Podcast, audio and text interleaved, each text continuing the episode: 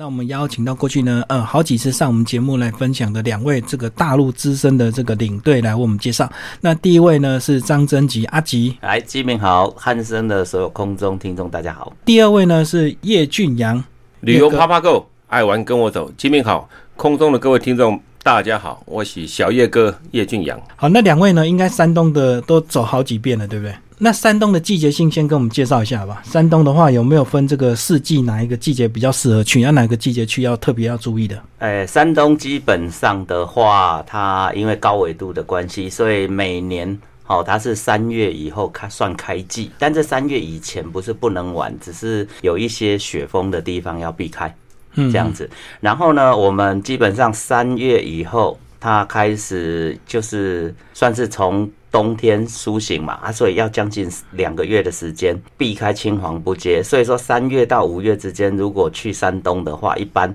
在饮食这方面变化比较少。然后再来的话，算是五月开始一路到现在的九月，算是百花齐放，就旺季啊。对，那然后气温也 OK，然后那个所有的景点也都是在一个蛮就是适合旅游的一个状态这样子。嗯嗯。然后像像现在九月了，哦，我们。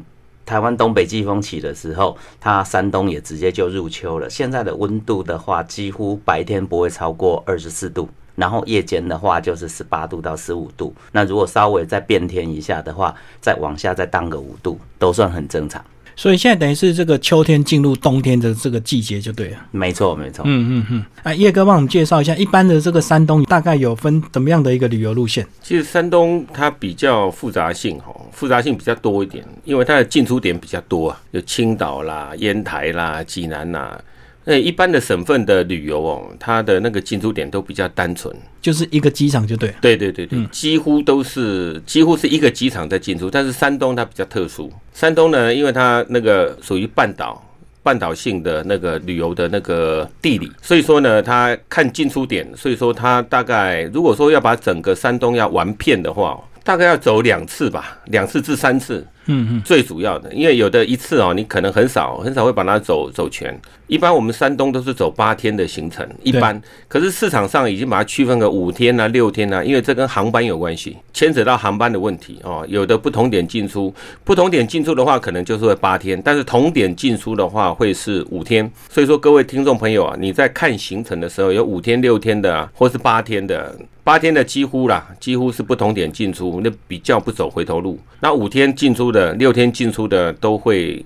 同一个点进出，那同一点进出的话，你看的就会比较不全面一点。所以蛮多就是什么青岛进济南出这样子，对不对？对对对对，嗯嗯，也牵扯到航班的问题。那这个山东的话，它一般这个呃，以这个价位来讲的话，如果说是一一些比较高价团的话，是他们都会走哪一些特别的景点？那如果是一般团的话，一边一般价位大概是走哪一些？我们区分价钱的话，大约两万五算是一个界限。不管你五天或七天，如果你低于两万五的话，嗯，它来讲，它会以像一些青岛那边比较不用钱的一些海边景点哦，像五四什么。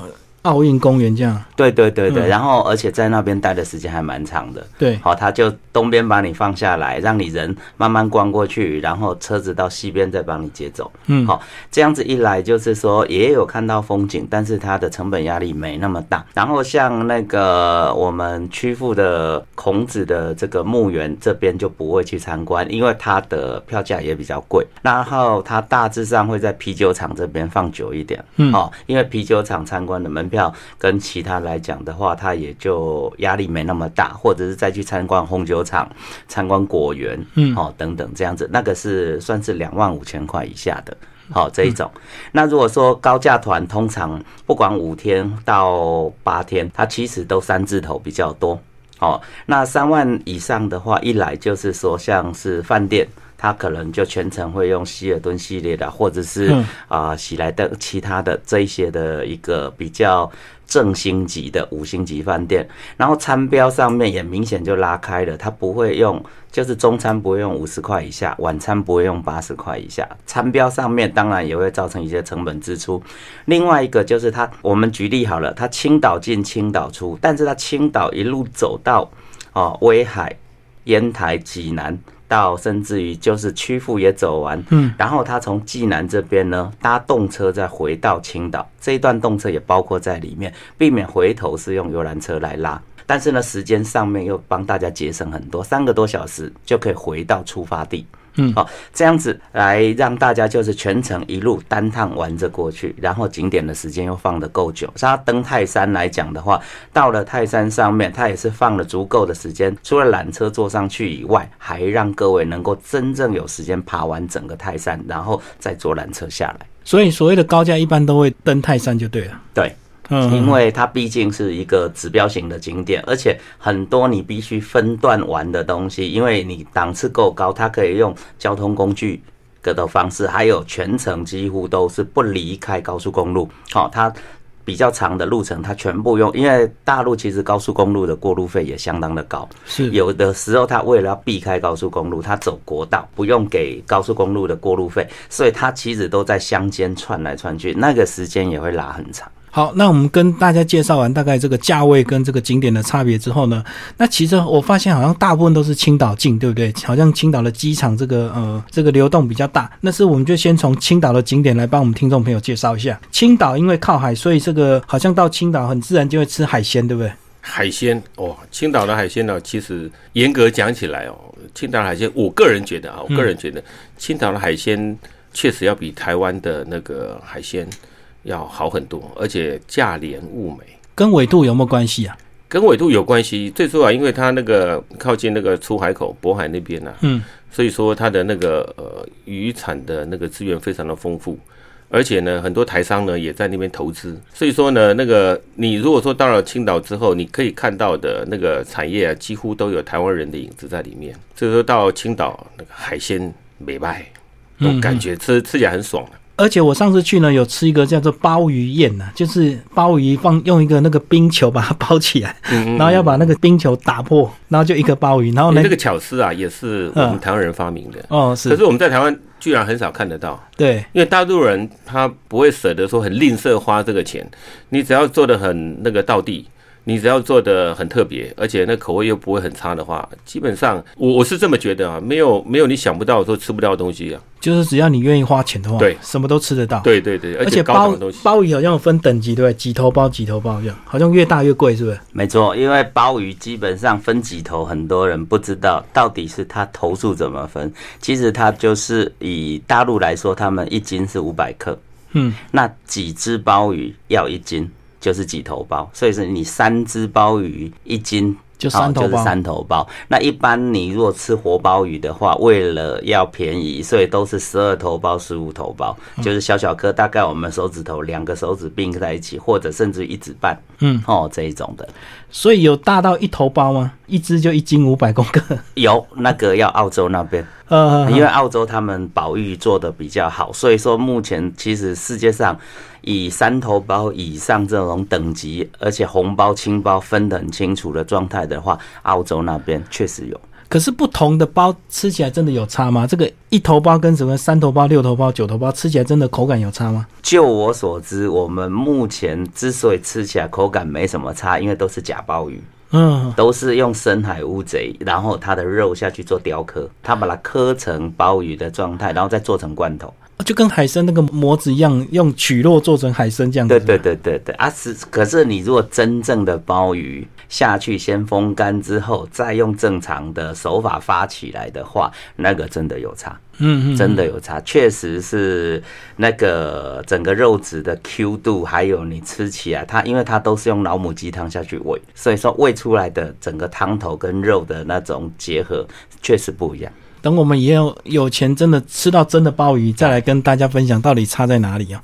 那青岛除了这个海鲜很好之外呢，另外这个青岛景点也蛮多，对不对？对。而且青岛之前被德国占领，所以很多德国的建筑还留在这边。跟我们介绍一些德国的建筑好呃，基本上德国建筑群的话，就是在它有一个在半山腰上面的那个专区，那个其实也算是德租界。嗯，好，那这个区域的话，德国的建筑其实由于它在中欧，所以它大部分偏向于哥德式建筑。好，哥德式建筑就是尖塔，然后有老虎窗，有阁楼。那整个建筑风格上面的话，欧式。的雕梁画栋是属于比较文艺复兴时期的，所以就跟我们台湾比较常看到的欧式风格就不太一样。好，那德国人的话，他因为都是比较注重于精准，因为他的工程学、建筑学其实发展的都不错，所以你再去看他的左右对称。它也是很讲究的，在在这方面。所以呢，这个青岛那个半山就是信号山嘛，跟德国总督府这样子，好像都是必去的一个景点啊对对，嗯嗯。那当然就是他们德国人也爱喝啤酒嘛，好啊，所以说在青岛最有名的也是德国人留下来的啤酒装备。哦，青岛啤酒博物馆啊，那要介绍一下青岛啤酒到青岛啤酒到底为什么好喝？是因为它酵母的关系，对不对？哎，应该还是青岛的水质也有关系。青岛水质。这是第一点，第二个就是德国人非常重视厚啤酒跟薄啤酒的差距，所以说有的有些人会误会说，好像德国人只喝浓厚口味，错了，德国人也喝薄的，但是他们对于它的制作工法，他们是很严谨的，整个的发酵槽物料的，比如说那个麦芽的选配。好，跟筛选整个发酵的过程、后置这一些，其实，在那个整个酒厂，他会会带大家去看原始德国人留下来的制成，嗯，对，还有现代化改良装备之后的差异，嗯，这样子。而且这个喝青岛啤酒好像就要配青岛啤酒的这个花生，对不对？为什么不知道？我觉得它花生特别好吃，哎，就是它的啤酒豆了。他们讲啤酒豆，对，很对味，哎，没错。那其实我们那在这个山东吃饭的这个晚，几乎每一餐都一定配青岛啤酒，不管是午餐或者是晚餐，一定会配两瓶青岛啤酒。因为在地的最便宜啊。对啊，没错啊，因为量到哪边就喝哪边的啤酒。没错没错。叶哥帮我们介绍一下，一般这个青岛走完之后，大概都会往哪个方向走？青岛走完了，我往西边走。其实刚刚吉哥有谈到啊，像泰山呐。这古时候从周天子开始啊，那个祭天呢，就选择在泰山。所以说啊，那个当年孔子登泰山的时候讲了一些话：“登泰山而小天下。”是。那我们后面的人讲说：“ 登泰山呢，众山小。”这个有时候这个开玩笑的话，泰山它虽然说不是最高的山，在五岳当中它不是最高的山，对。但是因为它自历朝历代以来，它在每一个朝代的心目中地位是最巩固的。就是要去祭天一下。每次天子要祭天的时候，他都要登泰山。嗯，因为认为古时候的人认为，你站在泰山顶就是跟天最接近的地方。是，所以说呢，只要天子诚心的祷告，天就会听得见。所以说呢，泰山是一个指标性的旅游景点。所以说，如果说走山东的行程，你不到泰山的话，我觉得是蛮遗憾的。嗯，泰山其实。爬起来不累啊，不累，只是你到了坐了缆车，你到那个半山腰的时候，你要到玉皇顶的时候，呃，那段可能会比较辛苦一点。但是我我觉得啦，哈，上面走一走，运动一下，那其实上面有个天街，天街也是有个商业街。但是我觉得走山东的行程，也是建议各位听众啊，那个泰山的行程是要把它排进去的。然后再来就是因为山东呢，也是那个我们那个至圣先师。孔子的故乡，我们叫曲阜去。曲阜有三孔行程，那这个地方呢，也是要去走一走，看一看。其实基本上哦，在大陆的行程来讲啊，山东的行程它是比较偏向人文，比较偏向人文啊。那你说山东的美食，其实我每次去山东哦，我不晓得吉哥喜不喜欢吃，金明喜不喜欢吃？我最喜欢吃那个馒头，山东大馒头。哎呦，那个山东的大馒头 哦，实在是太好价了。山东馒头比脸都还大。嗯，比脸都还比我们的脸都还大，所以他们是切开吃吧？那是切开吃的。嗯，所以我每次去啊，那个有时候因为基本上行程第一餐都有个山东大馒头。然后他们会配东西吗？会夹东西吗？没有哎，不会，直接就直接就切片啊，切片就拿起来吃啊，而且是现做的，嗯，现做的、现蒸的。然后拿出来吃，而且呢，我的客人还回去的时候，还每个人都会买大馒头回去。嗯，真的，一箱一箱的带回去，不是一个一个的带回去哦。他一箱的纸箱大概可以装五六个。所以它到底好吃的秘密是什么？是因为面粉的关系吗？还是我我觉得哈，我觉得可能不是面粉的关系，我觉得是一种心理预期的关系。因为从小就听到山东馒头、山东大馒头，就这样，所以说那种那种那种感觉，你会特别比较亲切一点。因为我们在台湾常常听到山东馒头、山东馒头，正宗山东馒头。可是你到了山东之后，你就觉得我为什么看不到馒头？那种感觉，有的客人会哎，导游，我们可不可以吃点山东馒头？就一到那个一拿来，那个山东馒头居然比你的脸还要大。是是，那种感觉就很新奇，不且不论说它真的口感好不好，其实我觉得我们台湾做的那个那个手工做的馒头也蛮不错的。你可是我们那个台湾的馒头，你把它放大跟脸一样大的时候，我觉得可能就没有那种要吃的食欲。那个技巧就有差了。我我我觉得是那种心理不不能说障碍。那种心理的预期性的效果，去那边，哎，鸡哥来有没有馒头啊？来个馒头吧，结果来个那个比脸还大的馒头，那种那种感觉。好，接下来我们来介绍这个，刚刚讲到这个泰山哦，跟黄山。那为什么黄山会发展出住好几晚，然后黄山上面有很多这个饭店？那为什么泰山都变成一天来回？是因为它的这个山顶的腹地不够大吗？我觉得哈，因为泰山来讲，以前的人到现在几乎没有在泰山过夜。我有刚刚讲过，因为泰山是一个神圣的地方哦，是泰山一个非常神圣的地方。你了不起有个天街在那边做个做个买卖，那。无可厚非，但是黄山不同，因为黄山是一个纯粹的一个旅游观光的一个一个一个地方啊。那自古黄山本来就是，你走过黄山之后，你其他地方你都不想走，因为黄山的山顶它是非常漂亮的。嗯，那而且就好像吉米你刚刚讲过的那个黄山的腹地，它也比较大。哦，是，还有北海宾馆啊、西海宾馆啊，可以住在上面。那你说在泰山观日出，因为严格讲起来哈，泰山上面光秃秃啊。我讲难听的，因为泰山上面光秃秃。然后呢，黄山上面呢有很多的奇山呐、奇石啊、奇树啊。然后呢，黄山上面的日出又是非常的有名，是这个样子。所以说，基本上你说那个真的要在泰山跟黄山上面，你说要住的话，选择来住的话。一般人都会选择住黄山，不是因为泰山上面没有，我我是觉得，我个人觉得是它可能因为自古以来它是一个神圣的地方，哦，所以它比较不适合炒作成这个商业的行为，就对。对对对，嗯，这是我个人啊，这是我个人的想法啊。你如果说那个当地的政府，那为什么不盖？那可能要问当地的政府吧。然后到这个区部呢，除了看这个三孔这个遗址之外呢，我知道另外还有这个孔家宴也非常有名，对不对？好像它就是一套餐，对不对？对，它基本上就是，当然。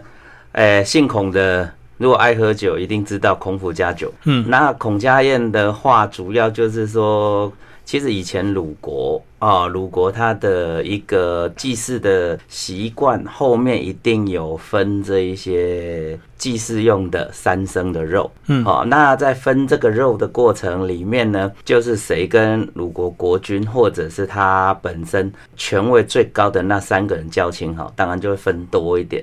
啊，这一个习惯延续下来之后，他们在这个宴席上面就开发出自己啊一套处理这个祭祀完的这一些。比如说牛羊猪的整个料理的这个过程，这样子。啊，当然，其实你说孔家宴、孔府家酒、三孔这一种，其实你去到现场要有个心理准备。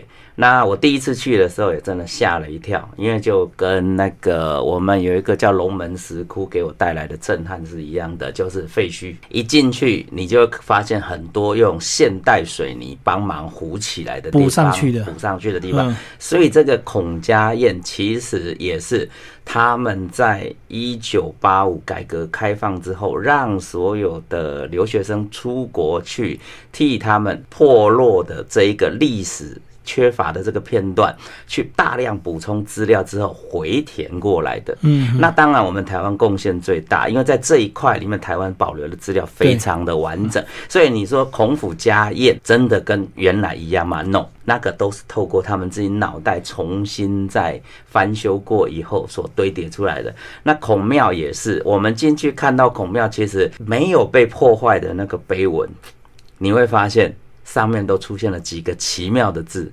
一个字叫做“毛”，嗯，因为谁动毛，谁就是跟主席过不去。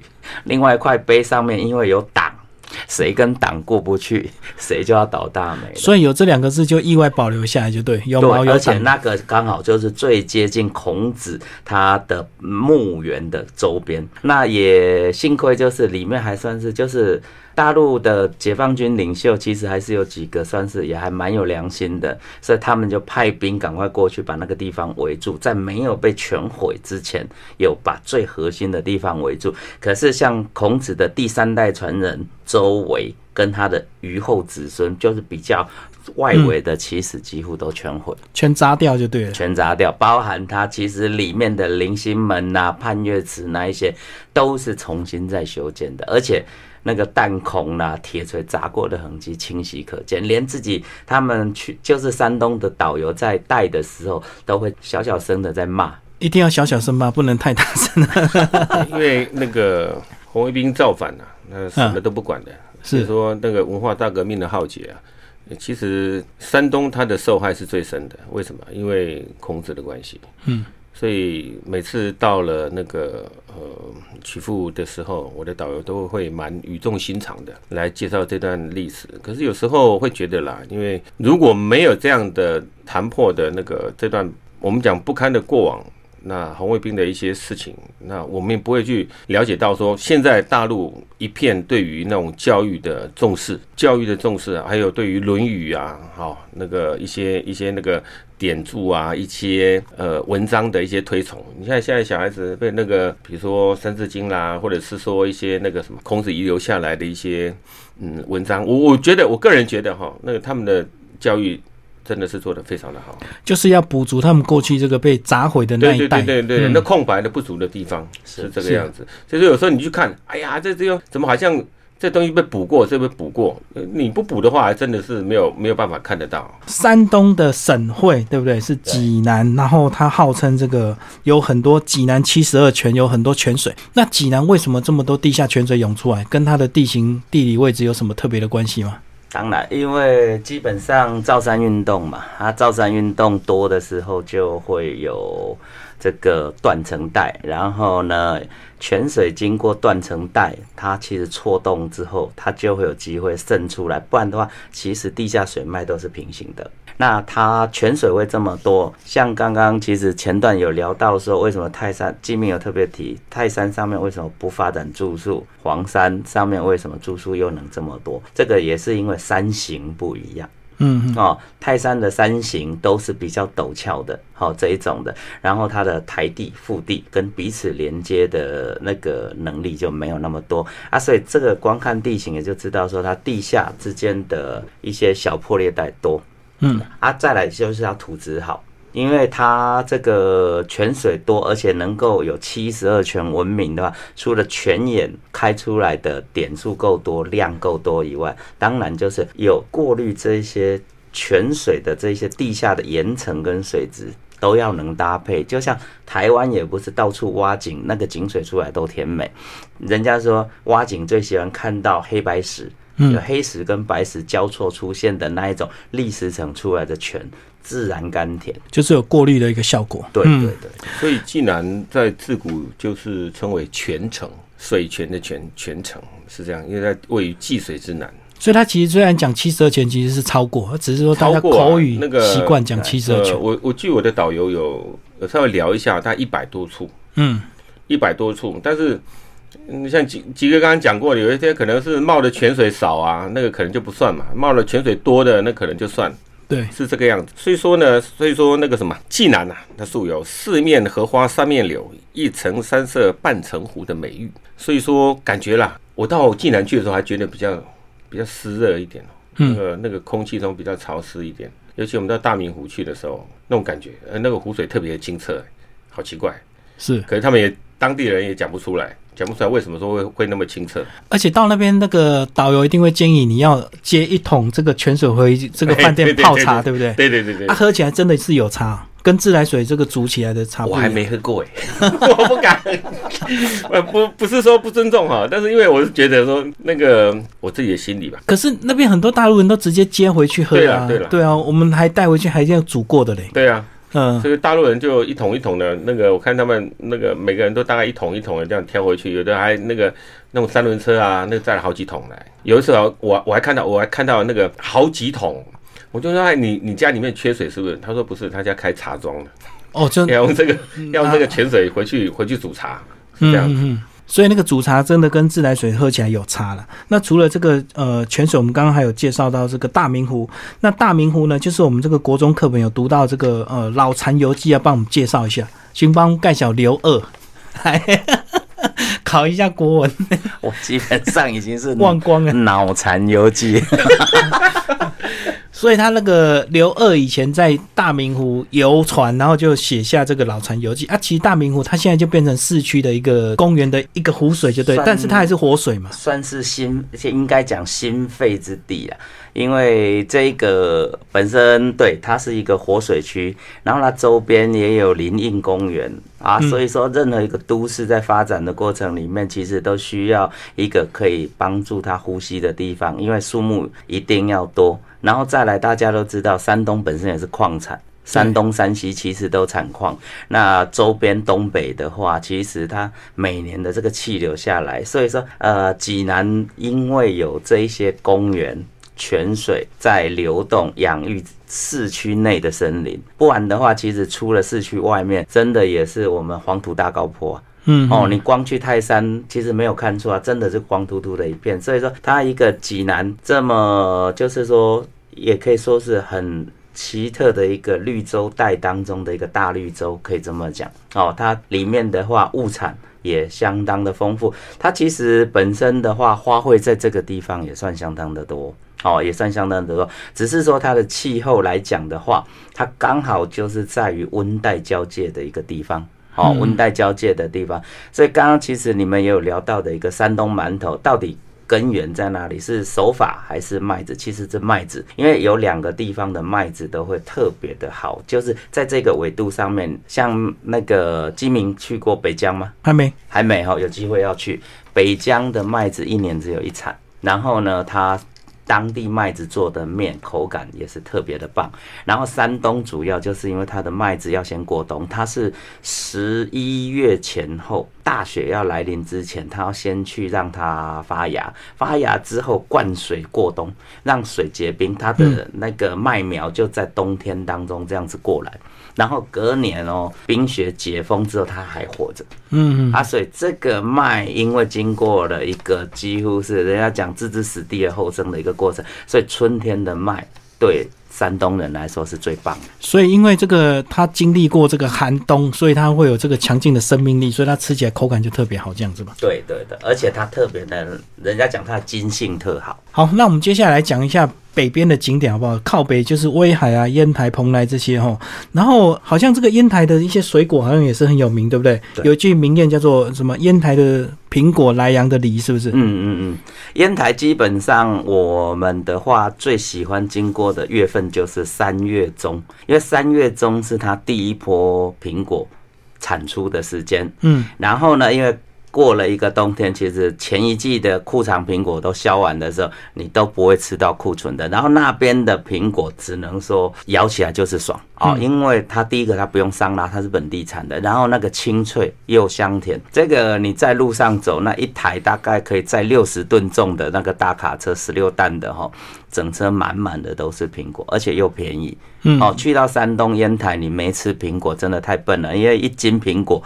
它五 A 等级的货哈，一斤不用三块八人民币，超好吃又便宜的。对，特别是刚产出这个时候，所以他们这个烟台的苹果也不输这个日本什么富士啊，绝对不输，绝对不输。而且我们台湾的梨山产的苹果，我觉得不好意思哦，我觉得烟台的苹果口感比较好，是因为纬度高的关系吗？对，所以吃起来比较脆，脆啊。一方水土一方人，那这一方的水土就适合它这个苹果树。嗯。啊，所以说其实很多有名品牌的苹果汁都是在烟台设厂，连台湾很多苹果原汁也都从烟台来的。对啊，那讲到苹果就要讲到葡萄，那到山东也会去一个比较很有名的一个这个葡萄酒庄，对，其他酒庄很多，但是我们好像都去张裕的那个葡萄酒厂，所以是不是也是呃山东的这个温度很适合种葡萄？对，主要还是温度的关系，因为葡萄也很奇怪。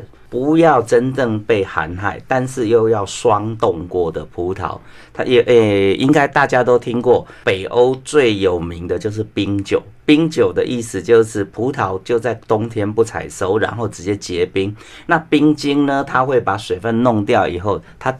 那个葡萄的原汁更浓，所以冰酒基本上口感会有点甜啊。所以说，在山东这个高纬度的地方产出的葡萄，它因为生产的期程长，然后果胶跟果粒它的整个醇厚的浓度跟台湾比的话，台湾是长得太快，但是台湾的葡萄酒也也是有属于自己的味道啊。那一边的话，就是甜度什么都会更高一级。哦，对你刚刚有讲到这个生长期，所以它因为纬度比较高，生长就比较慢，对不对？对，好，那另外呢，到蓬莱就是要看一个这个八仙景区，对不对？就是蓬莱这个八仙过海，当然盖小姐，对这个地方哦，我觉得因为它靠海边，靠海边呢，它又发展一个呃海上的那个旅游的文化，它可以坐船，它可以坐船，但那个船呢不是一般的船，它是坐那种快艇，快艇等于是沿着海边这样绕一圈这样。对沿着海边呢这样绕一下，走一下。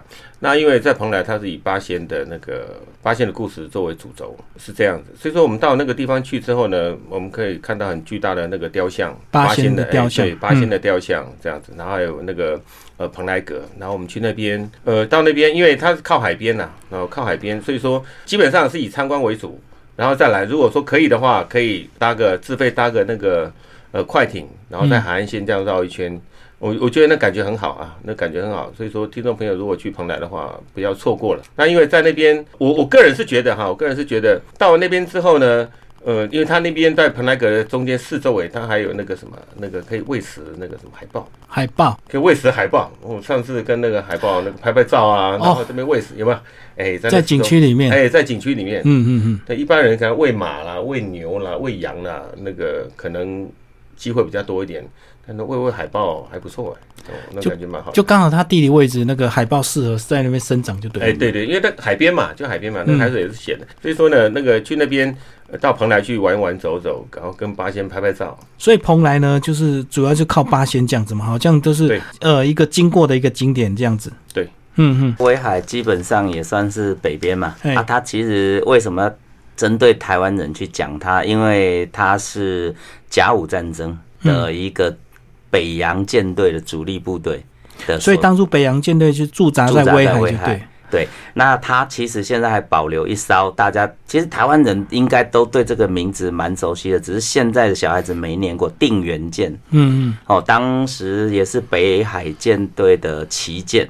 那因为就是军费被挪用的关系，所以其实北洋舰队虽然被嫌得一文不值，可是事后人家再把原因找出来的之后，然后再去追究说这个北海舰队真的没有打仗吗？其实没有。这个所以到威海这一块的话，参观定远舰，然后参观这个舰队的一个所在地，然后再稍微呃复习一下甲午战争的一些原因、精因跟他败的原因，因为毕竟是打了这场战争，台湾才割给日本。对，对啊，也衍生说我们后续其实台湾很多什么抗日事件啊这一些的事情嘛啊，所以这个整个会去山东来讲的话，呃，北海这一块又比较算是靠近这个渤海湾，所以它还有冰封的问题，所以去的季节来讲的话，都不太建议在十一月以后，因为十一月以后随时冰封。所以我们现在这个介绍就已经快要进入这个淡季了哦，已经快要进入冬天了。呃，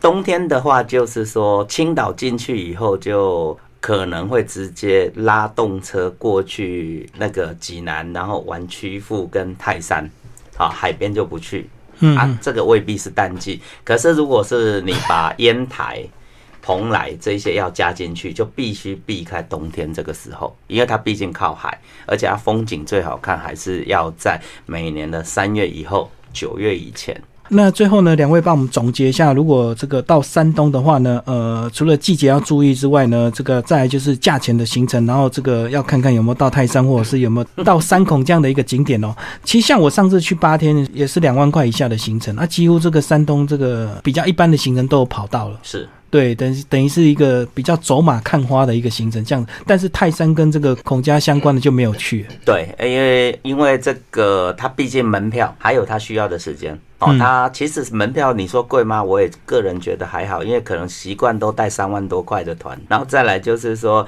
你到了孔家宴这个地方找正规的孔家宴的餐厅跟。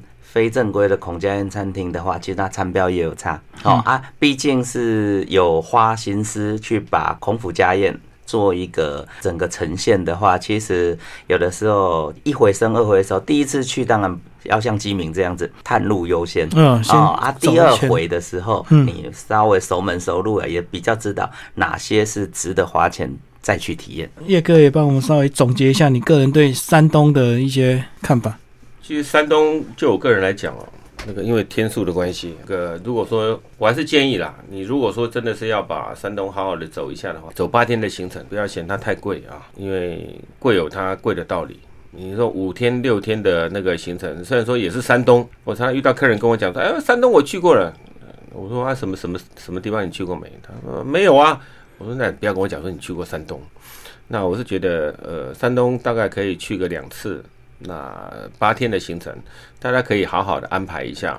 那里面的内容看一下，因为现在目前市面上虽然说购物啦也好啦，自费也好，那个几乎都是没有的。那但是也有比较低标的啊，中低标的，像那个吉明讲的那个两万块以下，或是八天，呃，呃对，八天的或者两万块出一点点的。那吉哥讲的两万五以上的，两万八就算中等的。嗯然后三万以上的算那个比较级别比较高一点的，那当然一分钱一分货啊。那山东的美食、山东的美景、山东的美酒，都是需要大家去品尝，要走一走看一看，因为毕竟有一个行程能够呃欣赏到这么多、吃到这么多、喝到这么多的旅游景点，一个省份呃是很少的。对啊，而且我上次去便宜的原因还有一个原因，就是说我最后一天是早上八点的飞机，所以我五点就从饭店起床。对，因为早餐打包因为航班的关系哦，航班的对关系，所以说这航班也是蛮重要的。嗯，那你看第一天可能呃晚晚到，或是中午到，那最后一天可能就一大早八点多的飞机要飞回来。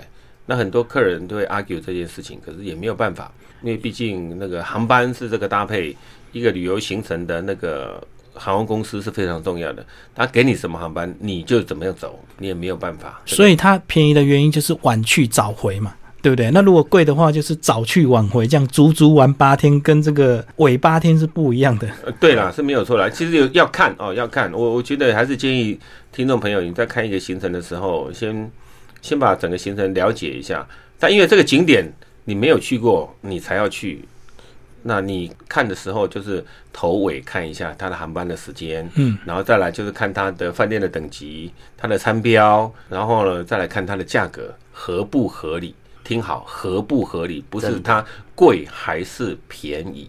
嗯这样我有带过那种六天的行程，它那个价格是两万八，快三万，它全程吃得好、住得好，那种感觉又是不一样的。所以重点合不合理，不是他赚的多 少的问题，只要是他是高价的行程，那他赚的合理的话，也是要让他对，对这个价钱是正常的，因为就对。吃跟住，你像那个孔府家宴呐、哦讲难听点哦，那个到处都有孔府家宴，就很多餐厅都标榜孔家菜，就对。对对对对，他他他他就是标榜孔家菜。那孔家菜那么多一堆，那真的能够吃吃出一个很道地的，或者是说像我们去那个蓬莱那边也吃一顿饭叫八仙宴，八仙宴，我的妈呀，八仙宴呢？什么叫八仙宴？去看你就知道了。好，今天非常谢谢两位为大家介绍山东的旅游景点，好，谢谢。